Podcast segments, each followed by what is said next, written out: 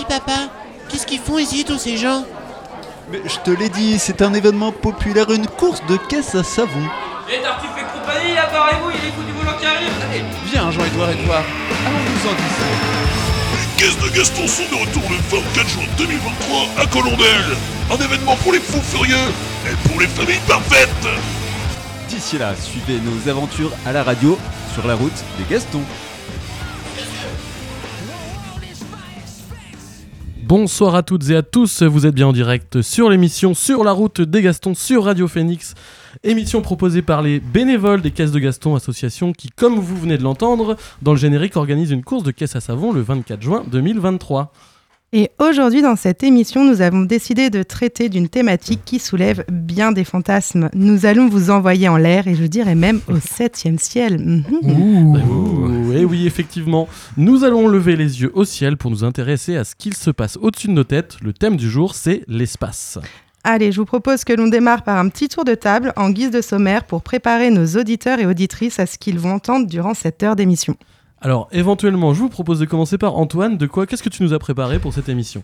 Bah écoute, moi j'ai préparé un petit blind test et euh, cette fois en solo, parce que Julien est occupé à, à d'autres occupations. Donc, euh, Ah bon, d'accord.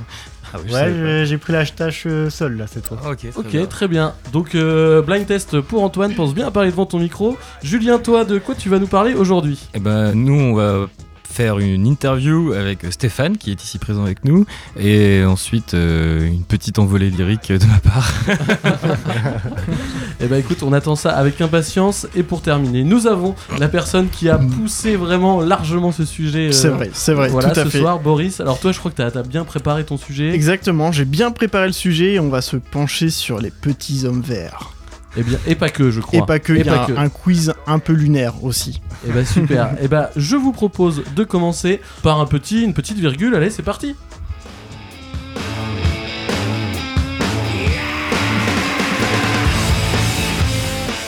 Ok. Donc, speech, l'espace, c'est cool. Pourquoi c'est cool? Euh, j'ai décidé de prendre, euh, comme euh, pour vous raconter cette petite histoire, un, un petit garçon qui s'appelle Thomas. Thomas veut rendre visite à ses parents. Thomas vit à Caen, il fait beau, et il souhaiterait aller voir ses parents. Il regarde la météo, euh, parce que ses parents habitent dans l'Orne, et il fait pas toujours très beau dans l'Orne. Du coup, il regarde la météo grâce au satellite. Et euh, du coup, il fait beau. Il est content. Il appelle ses parents avant pour savoir s'ils sont là. Et il arrive à les appeler grâce à son téléphone. Satellite. Ensuite, ils sont là. Bonne nouvelle. Pour éviter les bouchons, il prend son GPS grâce au Satellite. Bouchon pour arriver à Briouze. euh, ouais, voilà. on va dire, on va dire qu'il y a des bouchons. Alors, bah, vu qu'il n'a il a pas eu de bouchons, il arrive en avance et il se dit, je vais aller préparer un repas pour mes parents. Donc il regarde un tuto YouTube pour cuire un steak parce que Thomas n'est pas très fort euh, pour, euh, pour la cuisine. Pour cuire un steak. Voilà, c'est ça. il se dit que c'est quand même pratique YouTube. hein. Et YouTube, comment ça marche? Enfin, Internet de manière générale, le langage de programmation informatique, en fait, euh, moderne, a été inventé pour les missions Apollo. Donc voilà, il cuisine avec la poêle de sa mère. Il est content parce que son steak ne colle pas grâce au revêtement. C'est une technologie qui a été utilisée notamment pour protéger les satellites en orbite. Le téflon. Le voilà, téflon. tout à fait. Merci Stéphane. Ensuite, il mange avec ses parents, ça se passe bien. Il regarde le match de foot en direct avec son père grâce au. Satellite. Voilà. C'était une histoire euh, fictive. voilà, sinon j'ai épargné d'autres euh, innovations, mais on peut parler aussi des balises de détresse, des couvertures de survie, des textiles inifugés, des airbags, euh, de l'IRM pour euh, tout ce qui est médical et les matériaux composites. Ok, c'est pas mal. Et alors, tu voulais nous faire un lien aussi avec l'écologie euh, Ouais, l'écologie, parce que je sens, je, je sens beaucoup de complotistes autour de moi, euh, surtout Thomas, euh, pour, pour parler de la pollution mondiale en CO2. Euh, L'année 2018, euh, selon Everyday Astronaut, les vols spatiaux représenteraient environ 0,00059% des émissions mondiales de CO2, sachant que la, la production d'électricité, c'est 41% de la pollution mondiale la même année, 25% pour les transports, 3 à 10% pour l'industrie du textile. Donc après, je suis d'accord, envoyer des fusées pour satisfaire une poignée de riches en manque de sensations fortes, c'est pas ouf. C'est vrai que c'est pas ouf. Merci Boris, en tout cas, pour cette petite introduction. Tu t'en es formidablement bien sorti. Merci, merci. Donc effectivement, hein, c'est encore un sujet à controverse. Comme on le dit souvent, tout n'est pas blanc ou tout n'est pas noir. Euh, on en a parlé avec l'innovation il y a un mois. Euh, là, c'est un peu le même sujet, puisque l'e- l'exploration spatiale, elle a permis de formidables découvertes. Euh, elle, a des découvertes qui ont fait avancer Alors, la je, société. je- je t'arrête tout de suite. Moi, personnellement, j'ai pas du tout apprécié la rubrique de Boris.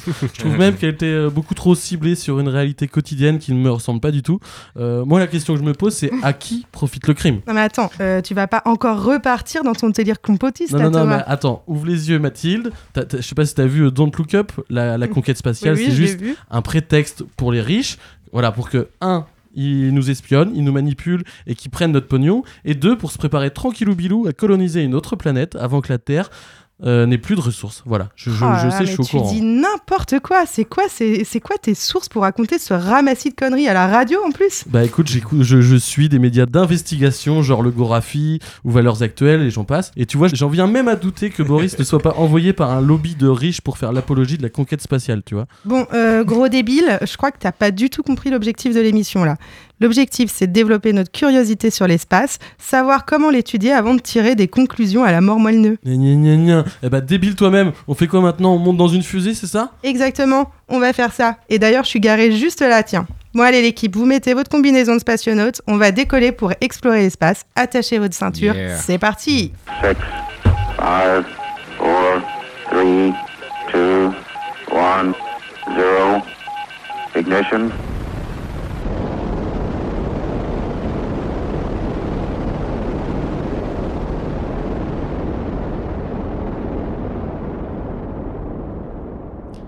Wow, mais c'est énorme, on va trop vite dans cette fusée Et oui, Jamy, nous sommes exactement à 11,2 km par seconde, soit 40 000 km heure. Ah mais je reconnais ces briouses là, juste là-bas, le petit point là.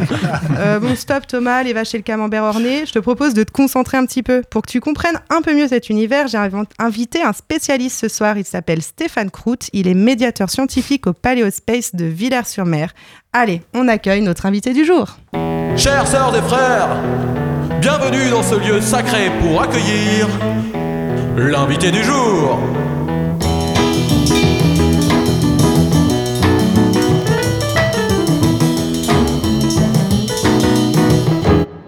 Bonjour Stéphane Crout, euh, bonjour, bienvenue sur Radio Phoenix. euh, je suis ravi de vous retrouver ici. hein. Je vois qu'il y a beaucoup d'ambiance.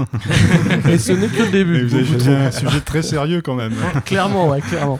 Alors, je, je suis désolé, hein, je commence direct, mais euh, je doute un peu de votre légitimité, on va pas se mentir, euh, pour évoquer le thème du jour. Alors, peut-être que pour nous expliquer un petit peu, en tout cas pour euh, que vous soyez crédible à mes yeux, vous pouvez euh, m'expliquer ce que c'est que le Paléospace et ce que vous y faites, vous, là-bas. Alors le Paléospace, c'est un musée qui a ouvert ses portes en 2011. On est avant tout un musée, euh, un musée de sciences, un musée de paléontologie, puisqu'on met en avant le patrimoine qu'on trouve à Villers-sur-Mer, hein, là où il se trouve, à savoir les fameuses falaises des Vaches Noires. Donc c'est des falaises qui sont essentiellement faites d'argile et qui sont très riches en fossiles. Et donc on a des collections vraiment euh, très importantes qui ont été retrouvées là-bas, sur des fossiles du Jurassique essentiellement. Euh, et du coup on met en avant dans ce musée euh, tous ces fossiles et puis toute l'histoire de la paléontologie, puisqu'elle est un peu née sur la côte, hein, sur la côte fleurie. Et puis à côté de ça, on a voulu aussi mettre en avant le, marais littoral qui se trouve justement juste derrière le musée, hein, qui délimite la ville et le musée. Et on a enfin ce fameux méridien de Greenwich, cette ligne imaginaire qui, permet qui sert de référence depuis 1884 hein, et euh, qui sert de, référence zéro hein, pour euh, la mesure de la longitude. Et cette ligne est très liée euh, au mouvement céleste, puisqu'elle était déterminée ainsi. Et elle parle aussi, on parle aussi de la mesure du temps et par extension de l'astronomie, puisque cette ligne hein, est vraiment en lien avec les mouvements de la Terre et les mouvements des astres. Une ligne qui fait la fierté de, de votre ville, effectivement. Ouais, exactement, oui. oui, parce qu'elle pénètre le continent ici, à Villers-sur-Mer, en fait. hein. C'est l'arrivée de, de ce méridien La classe. sur le continent. La classe. Bon, ça n'empêche que vous m'aurez pas comme ça. Euh, Julien, je te laisse poser des questions. Moi, je vais juger ou pas de, de ce que vous dites. On, on verra. On va verra. partir dans des questions pointues en plus. Pouvez-vous nous expliquer ce qu'est le Big Bang? Alors le Big Bang, c'est sûr que c'est quelque chose de difficile à expliquer. Et en fait, pour mieux comprendre, c'est bien de s'intéresser à voir euh, comment on en est arrivé là? En, en fait, historiquement, on a un monsieur que vous connaissez peut-être, un astronome qui s'appelle Hubble, qui a donné son nom d'ailleurs euh, en hommage en- à cet astronome. On a euh, envoyé un télescope spatial hein, là-haut. Là, on peut s'affranchir justement de la météo. Tout à l'heure, on en Tout parlait. euh, voilà. Donc, on va pas observer à Briouze, on va plutôt observer depuis l'espace. Là, on, a- on s'affranchit des nuages, on s'affranchit de tout. Et puis, bah, ce monsieur, il s'est mis, euh, il a passé une bonne partie de sa vie à mesurer euh, la vitesse d'éloignement des galaxies. En fait, il a observé plein de galaxies et il s'est rendu compte que ces galaxies s'éloignaient toutes de nous, quasiment toutes. Et pour cela, il a utilisé ce qu'on appelle l'effet Doppler. Alors, ça doit vous parler. C'est un petit peu ceux qui ont suivi euh, un petit peu sur un circuit des courses de voiture. Et bien, quand on voit la voiture s'approcher de nous, on l'entend avec un son aigu. hein. le moteur donne l'impression qu'il a un son plus aigu. Et c'est plus grave quand cette voiture s'éloigne. Eh bien, il se passe la même chose avec la lumière. Sauf que c'est pas le son qui va être décalé, ce sont euh, les couleurs, hein, qui correspondent un petit peu aux fréquences. Et du coup, quand quelque chose s'approche de nous, on va le voir un peu plus bleu que la normale, et quand quelque chose s'éloigne, on va le voir plus rouge. Et on appelle ça le redshift, hein, pour euh, tout ce qui a tendance à rougir, puisque la plupart des galaxies s'éloignent. Et euh, en voyant ça, bah, Hubble a cherché à comprendre ce qui se passait, puisque ces galaxies, on s'est rendu compte que plus elles étaient éloignées, plus elles s'éloignaient vite. Donc ça, c'est assez étrange, hein, c'est Mm. pas du tout intuitif. Et du coup, il a décidé de faire le scénario arrière, d'imaginer, euh, de faire marche arrière un petit peu dans le passé, de voir ce qui pouvait, euh, ce qui a bien pu se passer. Et il en est arrivé à la conclusion que toutes ces galaxies, que tous ces objets célestes se retrouvaient en un même point il y a à peu près euh, 14 milliards d'années. D'où euh, cette théorie du Big Bang. En fait, euh, on a le lien entre énergie et masse, et toute cette masse était regroupée en une boule d'énergie euh, avant son expansion, avant cette histoire du, du Big Bang. D'accord. Mais c'est un peu intriguant du coup. Ça veut dire qu'à un moment T, il y avait un point qui représentait tout l'univers. Mais du coup, avant ça. Alors le problème, c'est quand on dit un point qui représente tout l'univers, c'est que nous on visualise un point dans un espace déjà existant. Mais ce n'est Mm. pas le cas. Tout fait déjà partie de ce point. Tout est à l'intérieur. Donc c'est vrai que c'est dur à appréhender. Euh, le problème, c'est que tout ce qu'on observe aujourd'hui, eh bien, va se confirmer un petit, va confirmer un petit peu cette théorie du Big Bang. Mhm. Même si nous on a du mal à l'appréhender, on ne voit pas d'autre explication que cette naissance. Et ça marche très bien hein, cette théorie actuellement.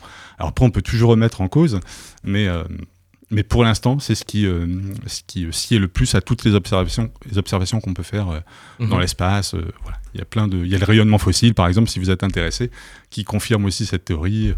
Le redshift, on en a parlé. euh. Et bah, pour une question compliquée, c'est très bien résumé. en tout cas. Bien vulgarisé. là. Ouais, Vraiment, ouais, là, j'ai. Une fois, j'ai tout compris.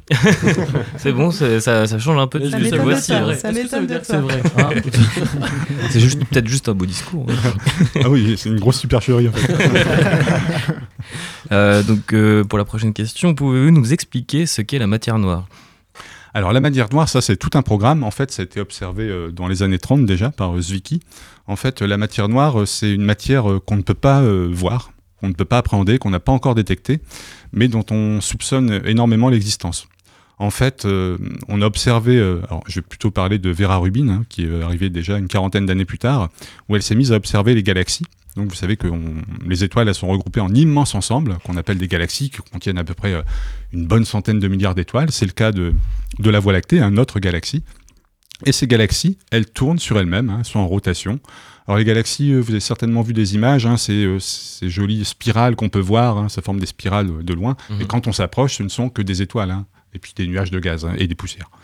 Et donc ces galaxies, elles tournent sur elles-mêmes, et euh, cette Vera Rubin, eh bien, elle a appliqué un petit peu les lois de la gravité sur cette galaxie, et elle s'est rendue compte que à la vitesse où tournaient les galaxies, eh bien normalement, elle devrait, la cohésion ne devrait, devrait pas être assurée euh, par la simple gravité. En fait, elle devrait s'éclater. Les étoiles euh, qui sont en périphérie, elles tournent trop vite, et elles devraient euh, euh, se disloquer et Mhm. partir hein, un petit peu dans l'espace. Et du coup, on a soupçonné l'existence d'une matière qu'on ne voit pas, qu'on a appelée la matière noire, justement, euh, justement, qui serait responsable de cette cohésion euh, de, ces galaxies, qui se trouverait en périphérie des galaxies, pour justement maintenir un petit peu euh, bah, tout, tout- tout cet ensemble par gravité. Donc voilà pourquoi on soupçonne l'existence de matière noire et on ne l'a pas encore euh, détecté et on essaie Mhm. de le faire d'ailleurs euh, au LHC, hein, vous savez le grand collisionneur qui se trouve en Suisse, là à Genève, Oui. à la frontière franco-suisse, et on essaie de reproduire ces particules de matière noire. Tout- pour l'instant c'est infructueux mais on désespère pas. c'est pas possible de le faire au Ganil, du coup, vu que c'est un grand collisionneur Oui oui au Ganil on pourrait, euh, mais bon là euh, je, je crois que le LHC est bien plus puissant pour, euh, pour produire des, des particules. euh, Alors, c'est des particules éphémères. hein. Elles ont une durée de vie de quelques nanosecondes, en fait. C'est- Ouais. Mais on arrive à les détecter. Est-ce que c'est dangereux de faire ça? Mais du coup, si c'est. Euh, ça, ça pourrait. On va peut-être créer un trou noir. J'ai vu Stranger Things et euh, il y a des trucs quand même. euh, oui, oui, c'est vrai qu'on voudrait créer des trous noirs euh, vraiment tout, tout petits, mais euh, je crois pas que ce soit possible euh, théoriquement. Oui, on espère un petit peu en tout cas. Hein, Thomas, ça te fait peur Micro ça trou me fait peur, mais j'y crois, ça existe. hein. Alors, euh, mais pourquoi nous, arrive- nous n'arrivons pas à l'observer du coup? Bon, ça, du coup, euh, euh, ça, on a un peu répondu à cette question. Bah, elle, n'interagit pas avec la matière ordinaire. hein. Et on pense que l'essentiel de la matière euh, de l'univers, c'est de la matière noire. Ah oui. Une grosse proportion. hein. Voilà, on, est on doit être à 5% de matière, or- ce qu'on appelle ordinaire, euh, baryonique, hein, qui, dont on est constitué. Et tout le reste, ben, voilà, ce serait de, de la matière noire. Et il y a aussi euh, l'énergie noire, l'énergie sombre, Mhm. qui elle est responsable de, de l'accélération de l'expansion de l'univers. Mais ça, c'est encore un autre sujet. Très bien. Et du coup, une petite dernière question pour cette partie. Pouvez-vous nous expliquer ce qu'est l'antimatière? Alors l'antimatière, là, c'est un domaine qui va un peu plus m'échapper, pour, être, pour être honnête. Euh, Ah il ouais, faut savoir que, voilà, euh, en gros, lors du Big Bang, on pense que justement, il devrait y avoir, euh, il devrait y avoir euh, autant de matière que d'antimatière qui a émergé. Et quand vous mettez les deux en contact, eh bien, ça s'annule complètement. Donc c'est la seule réaction euh, qu'on connaisse où, de, la- où une masse hein, de la matière peut euh, carrément se transformer intégralement en énergie. Alors il y a une célèbre équation que vous connaissez peut-être, c'est E égale euh, MC2. hein. D'ailleurs, il y a E égale M6, cette fameuse émission euh, qui a repris, qui fait un petit, peu- un petit peu un clin d'œil à cette équation de- d'Einstein, qui euh, fait le lien entre l'énergie d'un côté, E, et la matière, hein, la masse, M. euh, Et C, euh, c'est la vitesse de la lumière, hein, c'est la célérité de la lumière qu'on met au carré. hein. C2, c'est C au carré en vrai. Et donc c'est le lien vraiment entre énergie et masse. Et donc on se rend compte grâce à cette euh, petite équation que euh, bah, la masse hein, euh, bah, permet de dégager énormément d'énergie. Alors c'est Mhm. bien, c'est parce qu'on a justement, j'ai entendu là, il y a une actualité très importante où les Américains ont réussi à fusionner euh, des atomes d'hydrogène, il me semble, grâce à des lasers. Donc c'est une réaction qui est très très courante dans l'univers, puisque c'est ce qui se passe au cœur des étoiles, la fusion nucléaire. Donc nous, dans les centrales, on connaît la fission nucléaire, où on casse des atomes. Là, on fait de la fusion, et c'est bien plus euh, euh, énergétique. hein. Là- Euh, là, récemment, c'est un rendement est- énorme. Et oui, il me semble que c'est hier, ou euh, voilà, faudrait voir d'un peu plus près, mais j'ai juste vu ça en venant ici. j'ai entendu ça à la radio. Et euh, c'était sur Radio Phoenix, je pense. Ça permettrait de produire encore plus d'énergie oui, que la en- fission du coup. Et en plus, ça n'émet pas de déchets, c'est propre, c'est énergie propre et qui ne s'emballe pas comme on peut le voir dans les réacteurs, euh, ça s'arrête tout de suite. Le problème, c'est de l'amorcer avec des températures vraiment phénoménales. Alors sur Terre, il me semble qu'il faut atteindre les 100 millions, 50 ou 100 millions de degrés. Hmm. Euh, Un petit peu dangereux. Alors au cœur des étoiles, un peu moins. Oui, voilà. C'est pas comme ça. Mais je crois que les, Chinois, ils sont, ils sont sur le coup. Ils Oui, sont en alors train de- de les Chinois l'ont fait. Le problème, c'est que le rendement est négatif. C'est-à-dire qu'ils doivent apporter plus d'énergie qu'ils vont fournir. Alors que là, c'est tout nouveau. Euh, on arrive, on a réussi. Ils ont réussi. Après, il faut vérifier. Euh, ils ont réussi à produire de l'énergie, à, être, à avoir un rendement positif cette fois-ci. Parce qu'effectivement, au début, il faut amorcer euh, la réaction et là, il faut apporter chauffer, énormément d'énergie. Et après, on essaie de l'entretenir, un petit peu comme ce qu'on voit dans les réacteurs. hein. Mhm. Il y a une partie de cette énergie qui va servir à alimenter euh, euh, justement cette propre réaction. Donc peut-être une nouvelle source d'énergie euh, nouvellement découverte. Ben, ils estiment que dans une trentaine d'années, on pourrait marcher euh, à la fusion nucléaire. Et alors là, on n'aurait plus du tout de problème d'énergie quasiment sur, euh, sur Terre. Ben, on est sauvé en Enfin, fait. ça dépend Ouais. combien on est. Fait Thomas, ça va mieux là, bizarrement. Mais l'Amérique quoi, ils vont, ils vont nous sauver. hein. C'est ça, C'est cool comme d'habitude. en fait. Après, dans 30 ans, on sera peut-être euh, trop nombreux encore. Il y a des chances, hein. Il y a- il y, a des chances. Euh, bah, merci, on, on va- on- on- je- on vous invite à rester avec nous parce qu'on va vous garder jusqu'à la fin d'émission. Mais peut-être qu'avant, on va pouvoir se faire une petite euh, pause musicale, un petit blind test. Euh, Antoine, comment ça va se passer? Dis-nous. Ouais, c'est ça. Bah, du coup, j'ai décidé de vous tester sur vos connaissances euh, cinématographiques. Euh, du coup, ça va être que des BO de films concernant le- l'espace. Voilà. Ok, et ben écoute, Ça nous marche sommes tous oui, nous allons tous C'est partir. plus ou Allez. moins difficile, hein, je vous préviens. Let's go. Ça veut tout et rien dire. Star Wars Ah oui, Julien Oh, pré-shot pas la réponse. Alors, euh, est-ce que tu peux deviner l'épisode? Ah là, la musique comme ça, un nouvel espoir peut-être? Oh Oui, exactement. Non, c'est Oui. complètement hasard, c'est toujours le même générique, Oui, mais du coup, euh, c'est celui du Nouvel Espoir, donc de George Lucas en 1977. C'est ça.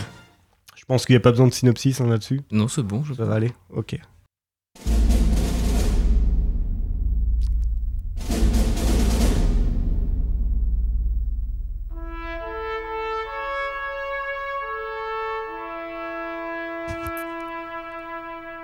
Je peux la tenter Hmm 2001 T'as dit quoi, Julien? 2001, l'Odyssée de l'espace C'est pas ça. C'est connu en plus, ça, non? C'est assez connu, ouais. Antoine me regarde, je devrais Ouais. avoir la Ah, réponse. Je pense que t'as la réponse, ouais, c'est un Je suis sûr que c'est un film où les Américains sauvent le monde. Je sais pas. Il sauve lequel. pas le monde. Ah, t'es bas, la technique, il est en train de nous. Captain America? C'est. C'est. Apollo 13. Ah. Il l'avait pas, il l'avait pas. Donc, euh, pour ceux qui ne connaissent pas le film, c'est un film qui raconte l'histoire d'Apollo 13, donc la septième mission spatiale habitée américaine vers, le, vers la Lune du programme Apollo. Qui s'est pas très bien passé. Et ouais, c'est ça, il y a eu des, plusieurs péripéties pendant le voyage, donc euh, voilà. C'est-à-dire, ah, moi, franchement, je suis curieux et on a, on a un peu de temps là. Euh, bah, globalement, il y a plusieurs incidents qui mettent en péril la vie des astronautes, quoi. Et en Donc, fait, ils euh, ont pas pu atterrir sur la Lune, du coup, ils ont fait une orbite et ils sont revenus sur Terre. et C'était euh, ric-rac, on va dire. C'était Voilà. un acte manqué. Voilà. Un acte voilà. manqué. Très bien. C'est ça. Alors, est-ce que la superstition sur le nombre 13 date Voilà. d'avant On- Peut-être?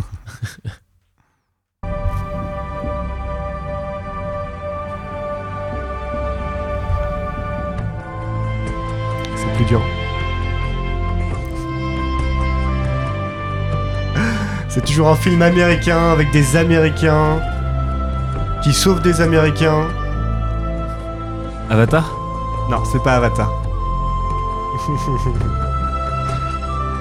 Aucune idée? C'est- Quelle année? Tu peux nous donner Ah, C'est de 98. 98. Euh, Armageddon non? Ouais, c'est ça. Ah, Michael Bay. Stéphane. Ah. C'est ça. Donc euh, vite fait pour ceux qui ne connaissent pas le film, donc c'est un astéroïde qui, se dirige vers la Terre à la vitesse de 35 000 km/h, donc c'est très rapide. hein.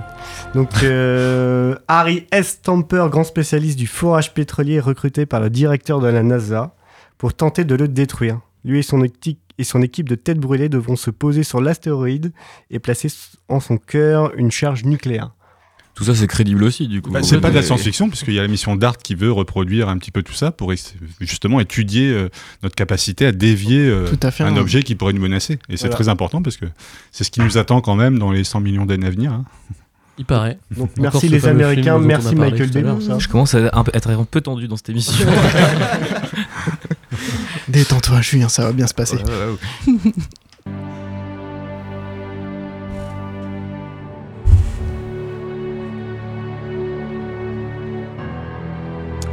Plus dur en plus. Donc, euh, Mais Deep Impact Plus récent. c'est de 2007. C'est américain. Eh oui. Independence Day Non. Gravity. Non, Non, c'est plus, L'autre je- c'est plus C'est un- récent.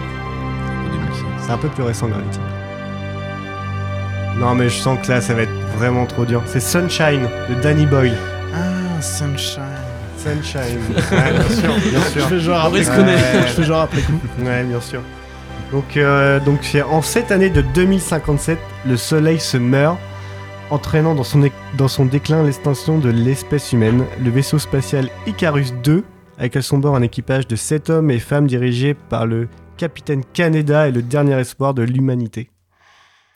Et il me semble le but c'est de, de faire péter une bombe nucléaire dans le soleil Ouais. pour le réanimer. Exactement, C'est souvent ça. la solution. Voilà. hein, C'est souvent coup. la solution. Ah, Quand on sait pas Et quoi faire, une bombe Souvent, nucléaire. les films de l'espace, c'est vraiment euh, beaucoup porteur d'espoir et tout ça. hein, c'est C'est Faut que ça c'est pète. beau, hein. défibrillateur euh, solaire en fait.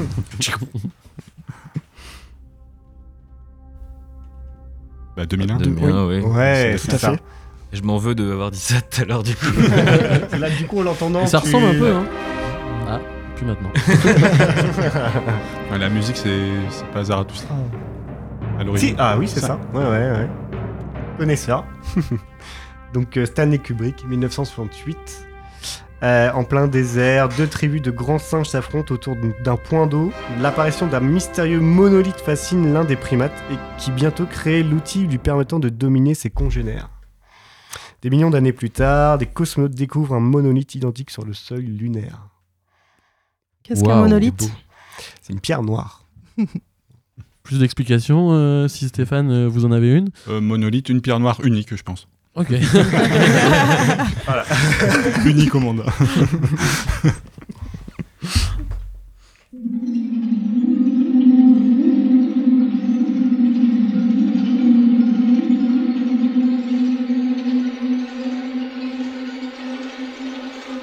Est dans les abysses là, presque, non C'est récent ou pas Pardon Est-ce que c'est récent Alors pas du tout, Non. c'est de 79. Ah oui. Mais c'est assez connu. Mais c'est vrai que la BO est pas... La planète des singes, non Non. C'est un peu un film euh, d'horreur, un peu... Ouais, il a été classé comme film d'horreur. Alien Ouais, c'est Ouais. ça. Ah, joué. Bravo. Ridley Scott. Voilà, euh, un petit peu d'aide. Donc, durant le voyage de retour d'un immense cargo spatial en mission commerciale de routine, ces passagers, 5 hommes et 2 femmes plongés en hibernation, sont tirés de leur léthargie 10 mois plus tôt que prévu par Mother, l'ordinateur de bord. Faudrait qu'on le voit euh, celui-là, Thomas. Non, j'ai déjà peur rien que d'en parler. J'ai vu récemment pour la première fois et il est vraiment bien. Il fait peur, quoi. Il a pas non, vieilli. peut-être- Bah, j'ai pas trouvé plus que ça. Pourtant, je suis pas fan de, de vieux films, mais non, j'ai vraiment bien kiffé. Alien, ok, bon bah. Ouais. je- Un classique. à Un cla- regarder, un classique. À regarder.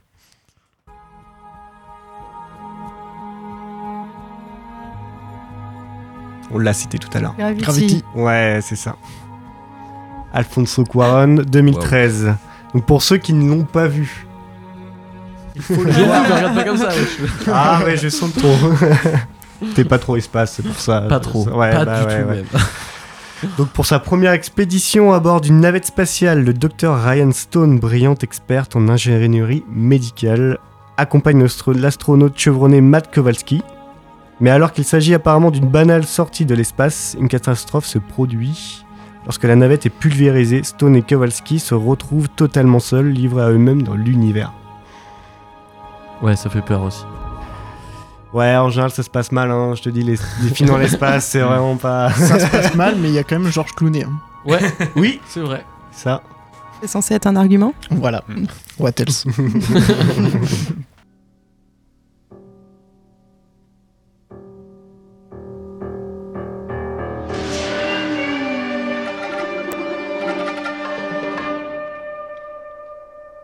Mhm. 1968. Ouais. Ah oui, il est pas récent celui-là. Pas américain cette fois, non? Si, c'est Ah américain. mince, toujours. Avec une autre espèce. Hmm. Est-ce que la- c'est pas la guerre des mondes? C'est pas la guerre des mondes. Ok. C'est un voyage interstellaire. Ils arrivent pas à l'endroit prévu. Star Trek Non. Ah. C'est la planète des singes. Ah bah, Ah bah oui. Ah bah ouais, vous l'aviez tout à l'heure. bah oui. j'ai- Donc l'engin spatial Icar, lui en- encore, parti en 19721, avec à son bord 4 membres d'équipage, traverse l'espace à une vitesse proche de la vitesse de la lumière. Au terme du- d'un voyage de 18 mois, le vaisseau s'écrase le 25 novembre 39 782. Ah oui, quand même.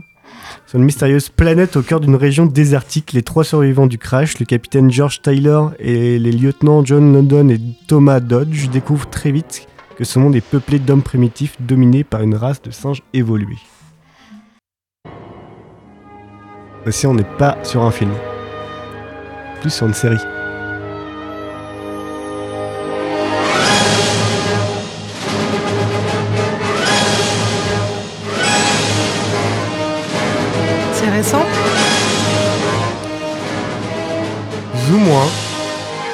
Les 20 dernières années. Ah, je, je me rappelle plus du nom. Oh non. Je, je l'ai. Je vois l'autre avec Ah euh, oui. son troisième œil là. Ouais, c'est ça, c'est ça, c'est ça, t'es dedans. Stargate, Stargate. Bien, c'est ça, bah ouais. bien sûr. Ouais, ouais, Bah oui, évidemment. bah oui. L'autre avec sa coupe mulet, là, je le vois encore. Bon, allez, un dernier pour la route. Interstellar. Waouh. Ah ouais, première note. C'est là, c'est rapide. Bah, en fait, je l'ai attendu tout le long, je me suis dit, il est obligé de le sortir. Puis la BO est magnifique. Ah ouais. C'est vrai. Une de mes BO préférées. Donc euh, je fais un rapide synopsis. Alors que la vie sur Terre touche à sa fin, un groupe d'explorateurs s'attelle à la mission la plus importante de l'histoire de l'humanité, franchir les lim- limites de notre galaxie pour savoir si l'homme peut vivre sur une autre planète. Ben, je vous propose qu'on écoute une minute 32 minutes le son et on reprend après. Allez. Rien que ça, ça me suffit, j'ai des frissons sur la, sur, sur la peau. ça m'émoustille.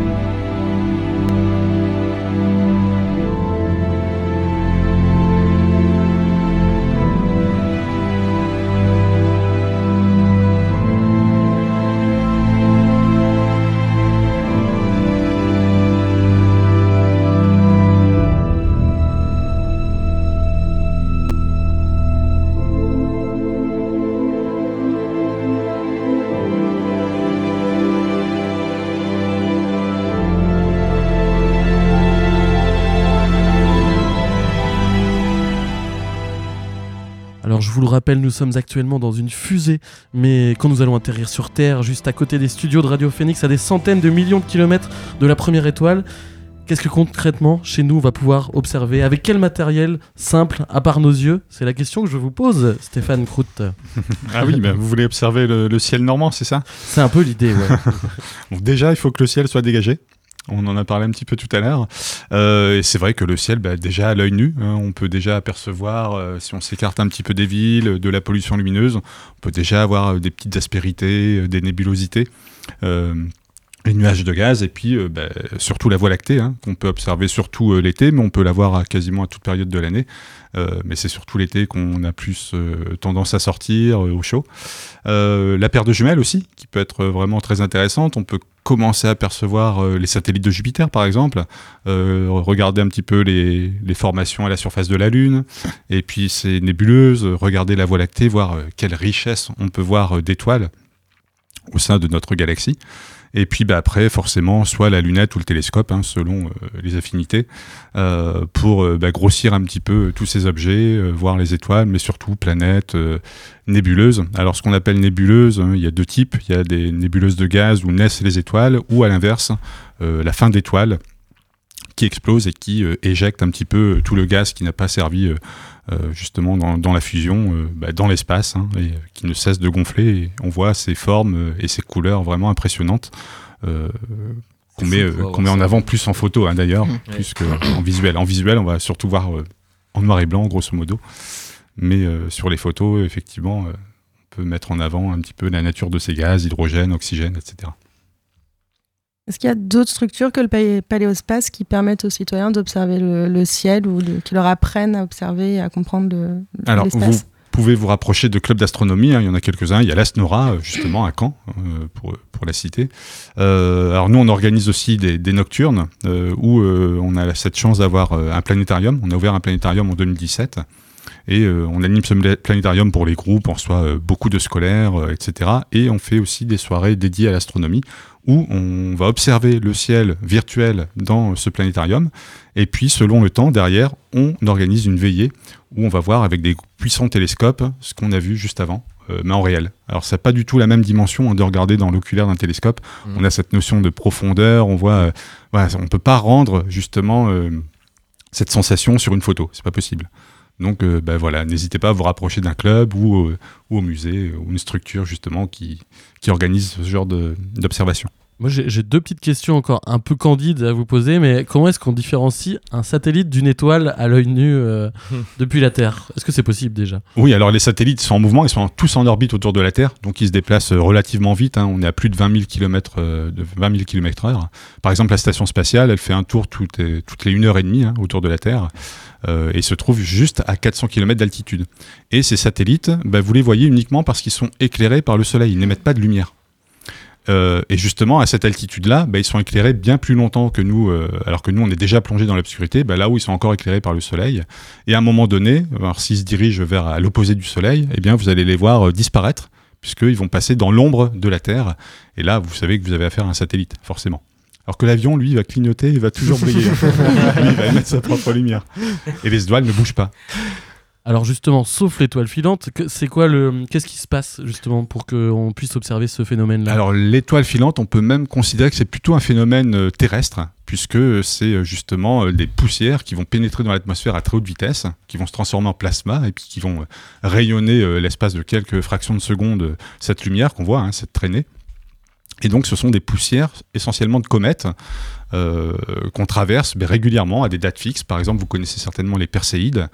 Euh, qu'on retrouve au mois d'août, hein, vers le, le 10 août, eh bien, vous avez euh, la Terre qui passe dans ce nuage de poussière laissé par une, comète, Swift-Tuttle en, en l'occurrence. hein. C'est une comète euh, qui repasse régulièrement et qui laisse dans sa traînée bah, ces poussières dans lesquelles on, pénètre chaque année à la même date. Vous avez les Léonides, vous avez différents essaims de météorites qu'on retrouve chaque année. Alors les Perséides sont les plus connus parce que bah, justement l'été on est en vacances, on observe, mais vous avez les Léonides ou d'autres d'autres essaims qui sont beaucoup plus actifs, par exemple en novembre. Euh, mais bon, on pense pas à sortir euh, la tête euh, dehors euh, en cette saison. Donc c'est quelque chose de microscopique Oui, qui tout à fait un Oui, énorme oui. traînée de. Alors vous avez aussi des bolides, hein, c'est-à-dire des objets un peu plus gros, mais là ils vont si- se disloquer dans l'espace. Ça, peut-être, il y en a certains qui ont déjà vu. hein. Et c'est un phénomène beaucoup plus lumineux, et ça on reconnaît. Euh. Et puis bah, justement, on a un réseau, il y, a- il y a un réseau qui est assez connu qui s'appelle Fripon, où il y a des caméras qui sont placées un peu partout en France, euh, sur des sites publics hein, surtout, et qui vont repérer euh, un petit peu ces traînées.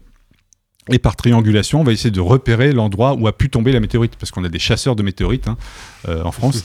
Alors l'idéal, c'est dans les déserts ou euh, en Arctique, où là c'est facile, hein, euh, avec des surfaces, des grandes étendues euh, blanches ou de sable, et ben là on va pouvoir mettre euh, euh, en évidence euh, bah, des météorites et des objets qui n'ont rien à faire ici.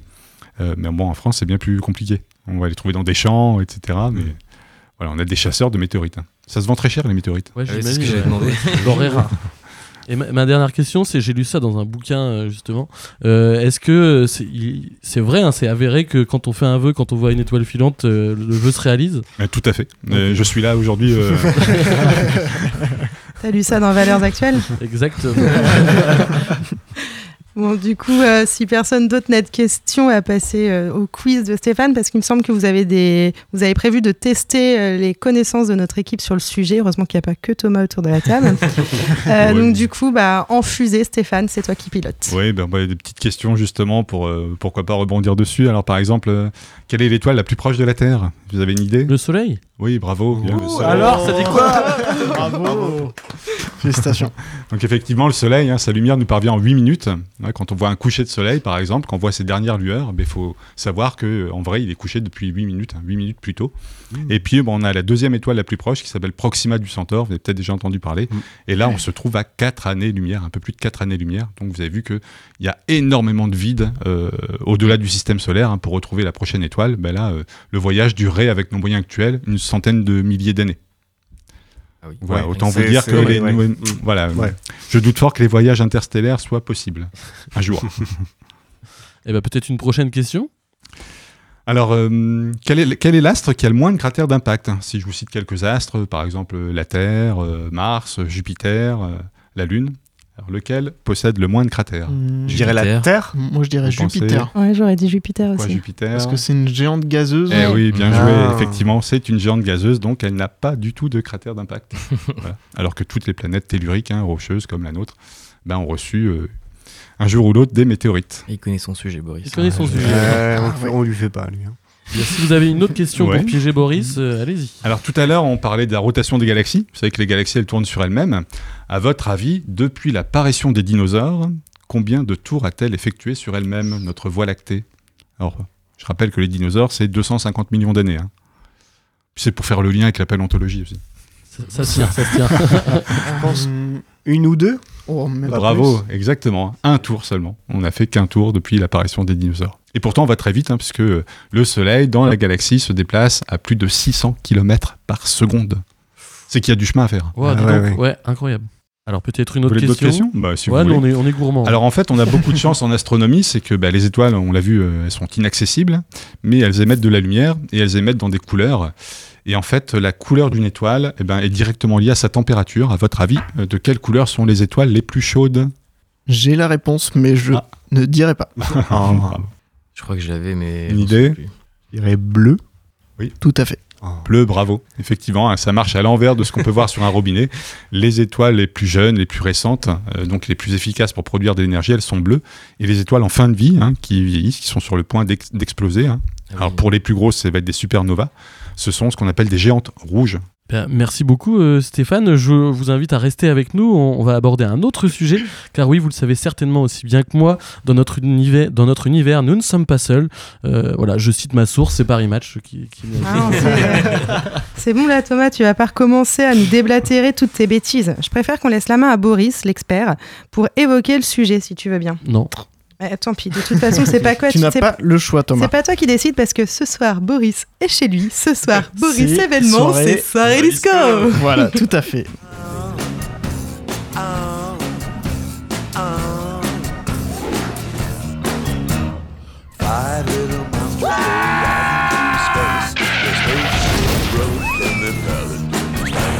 They gotta get out, but they don't know. So la la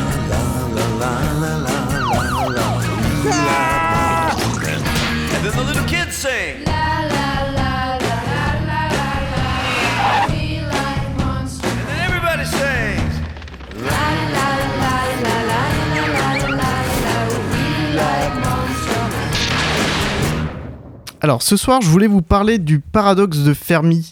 Autrement dit, euh, on va parler de petit homme vert. Je voulais savoir avant, euh, pensez-vous que nous sommes seuls dans l'univers? Un tour de table rapide? Non. Non, je pense pas. Non, je pense pas non plus. D'accord. Alors, C'est peu probable. D'accord, très bien.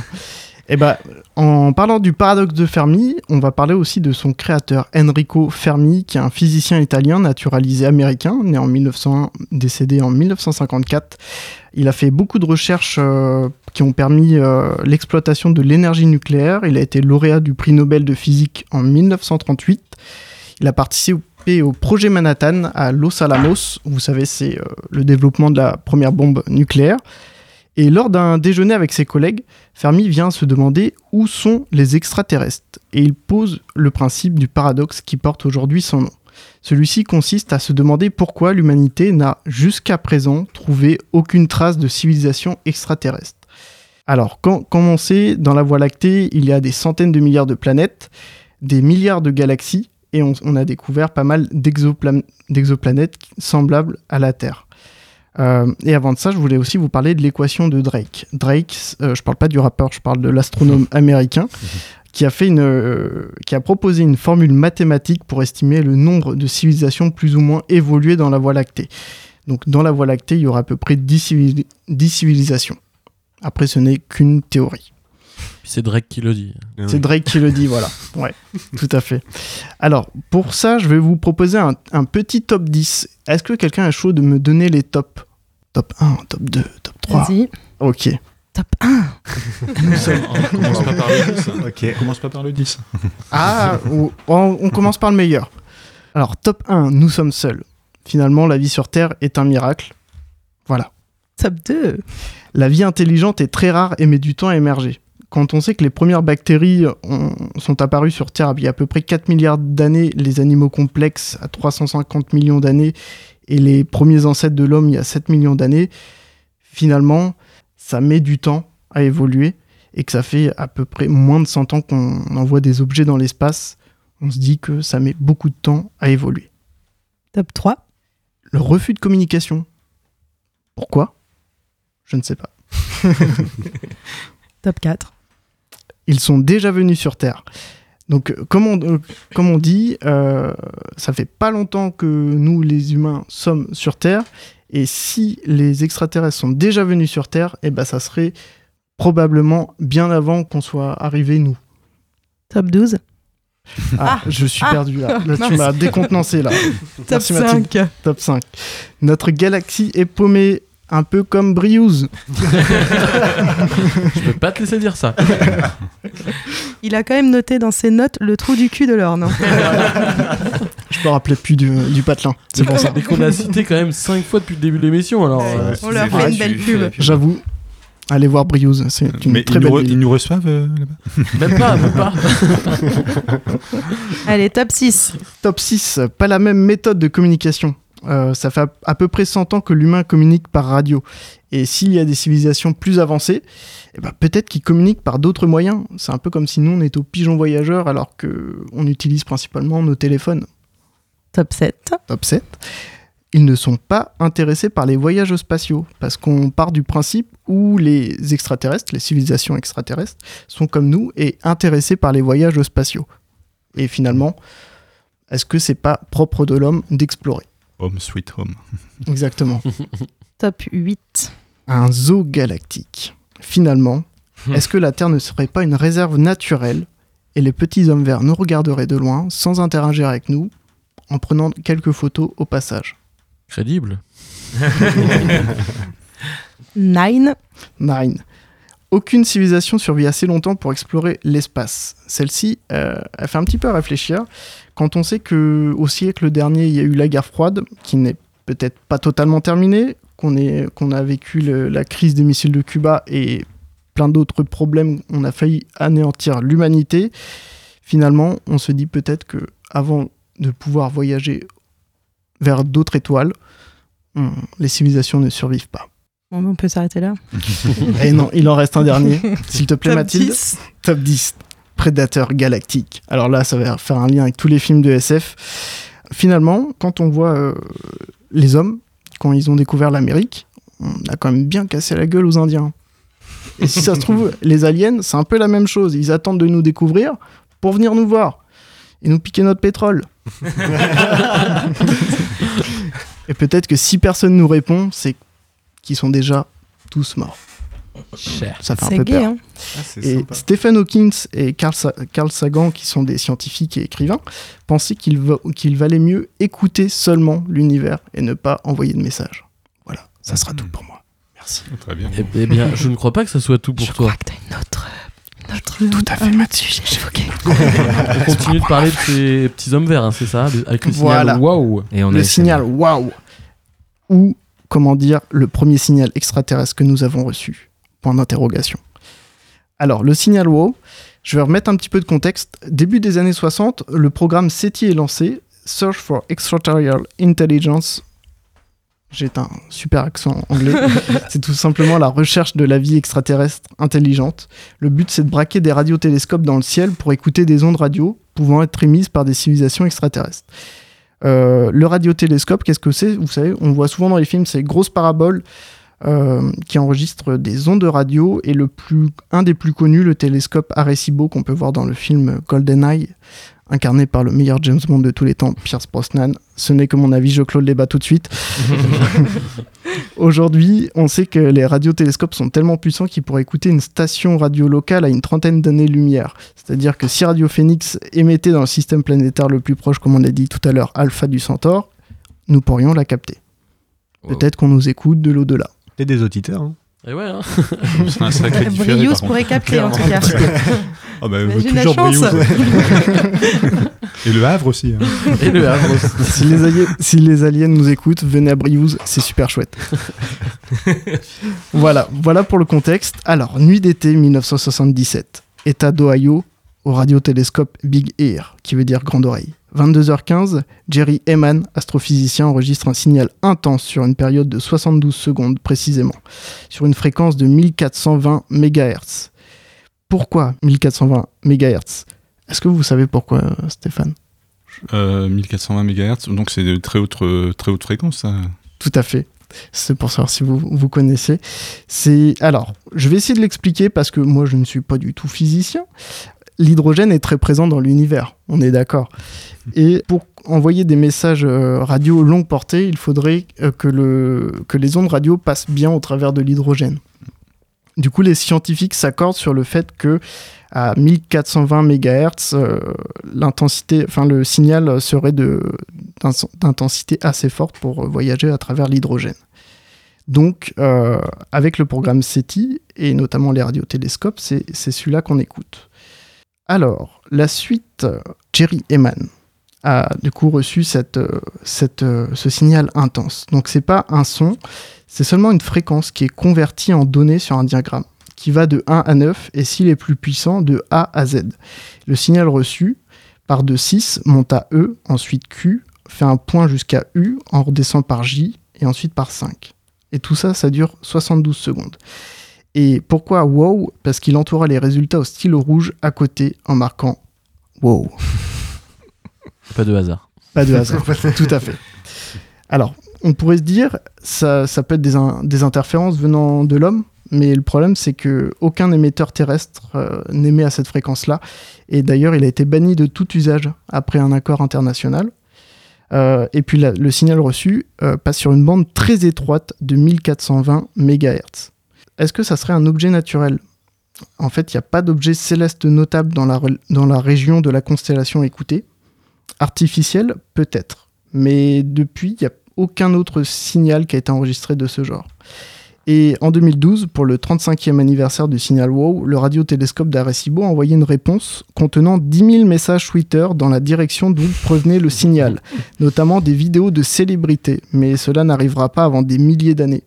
Après, euh, super, si pour voir Donald Trump, Eric Zemmour et d'autres tweets débiles, pas sûr qu'ils aient envie de nous répondre. Ça serait Ouais. tout pour moi. Bah, moi, je suis sûr qu'ils vont répondre parce que déjà, Donald Trump, il connaît plein de choses et euh, j'ai peu de doutes sur ce qu'il avance. Euh, par exemple, un jour, il a dit que. Thomas, c'est bon, ça suffit. Julien, je- pour détendre un peu l'atmosphère, tu voudrais pas nous proposer un petit truc? Oh, si, si, si. Est-ce que je suis prêt? Peut-être pas. Tu veux qu'on t'encourage? Non, bah attends. Ok. Par Allez. contre, la, la prod euh, va peut-être te plaire, Boris.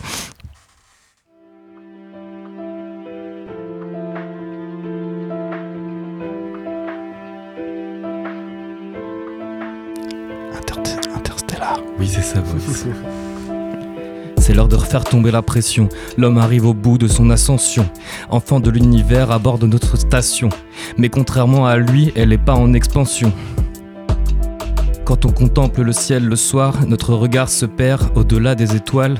Entre les deux, c'est le mystère intégral. Faut plus que de la matière grise pour comprendre la matière noire.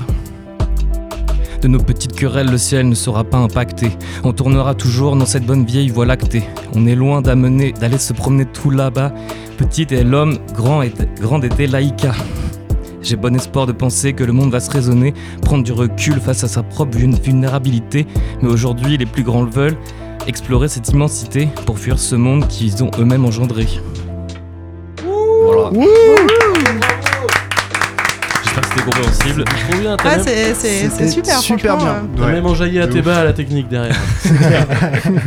Bah, merci Julien. Euh, je vous propose que pour la fin de l'émission, on teste encore un petit peu nos connaissances, histoire d'améliorer le QI de Thomas. Bon, je doute que ça, ça soit suffisant. Euh, J'y crois moyen. Euh, Boris, euh, tu es de nouveau Encore chez moi. toi. Ouais, ouais, c'est encore, fait. euh, encore soirée disco ce soir. Tout, tout, tout, tout, tout, tout. Allez, on t'écoute pour le Allez, quiz. petit quiz lunaire. Alors, combien d'astronautes ont foulé le sol lunaire Réponse 1, un seul, Armstrong, mais pas le musicien. Réponse 2, 12. Réponse 3, 24. Réponse 4, aucun. Après tout, c'est un complot des Amerlocs. Moi, je dirais 12, dont Armstrong le musicien. Les autres. Euh, 24 Ouais, 12 aussi. Oui, 24. Eh ben non, c'était 12. Ah, ben, Des missions Apollo 11 à Apollo 17, sauf la mission Apollo 13. La boucle est bouclée. La boucle est bouclée, comme on dit. Deuxième question. Quelle activité les astronautes de la mission Apollo 14 ont pratiqué sur la Lune? Réponse 1, du golf. Réponse 2, du ping-pong. Réponse 3, du surf. Réponse 4, la cueillette aux champignons. Ah, C'était du golf. Ouais, je dirais Tout à golf. fait. C'est Alan Shepard qui a emmené un club de golf et quelques balles pour s'exercer. Et apparemment, il y avait très peu de courant, euh, très peu de personnes qui étaient au courant sur, euh, chez la NASA. Et très peu de courant pour le surf, du coup, aussi. Très peu. peut-être que sur un cratère lunaire, je sais pas. Avec l'inertie, ça peut peut-être marcher. C'était champignons nucléaires, alors euh, la cueillette des champignons. Ah ouais, je suis pas sûr de vouloir en goûter. hein. Pour la question 3, en 2013, en orbite autour dans, dans l'ISS, un cosmonaute russe a fait quelque chose que personne n'avait fait auparavant. Mais qu'a-t-il fait? 1. Jouer à FIFA avec ses amis et rester sur Terre. 2. Fumer une clope sans ouvrir la fenêtre. Ça, c'est pas très cool. 3. A ouvert le sas de la station par erreur, entraînant la dé- dépressurisation totale de l'ISS. 4. Payer ses impôts sur le revenu en ligne. Alors, alors? Il y en a un qui est moins sexy dans les autres. hein. Ouais, c'est clair. Ouais, il y en a qui fait un peu tâche, je l'avoue. Ouais, FIFA, je dirais. Jeux vidéo. Ouais, je suis fan, Ouais. allez. Ouais, je Et pense pas- qu'il a payé ses impôts, parce qu'il a oublié avant de partir. Voilà, tout à fait. Il a payé-. C'est le premier humain à payer ses impôts en ligne depuis l'espace. Attends, c'est un russe? C'est un russe. Ouais, il avait plutôt intérêt. Ouais, ouais, ouais, sinon il redescendait pas. Donc, euh, c'est, sacré les impôts là. Sur Neptune, jusqu'à quelle vitesse peut aller le vent? Réponse 1, 35 km/h, idéal pour faire du cerf-volant. 2, 88 miles à... J'étais sûr que j'allais craquer. 88 miles à l'heure, Marty, ça fait environ 141 km/h. Réponse 3, 850 km/h, vitesse de vol moyen d'un avion, d'un avion de ligne. 4, 2100 km/h, quasiment deux fois la vitesse du son.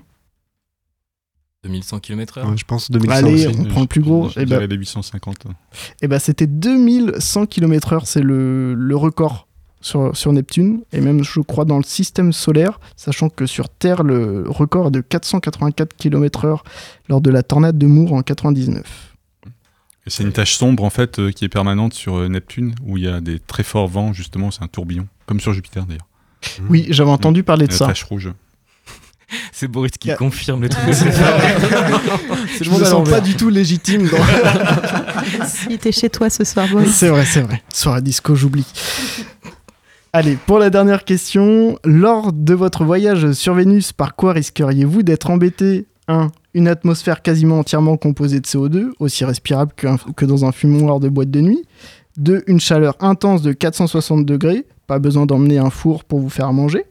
3. Une pression énorme de 93 bars, de quoi réduire un sous-marin en boîte de conserve. 4. Un paysage volcanique. Hmm, autant partir en vacances à La Réunion pour avoir la plage en plus.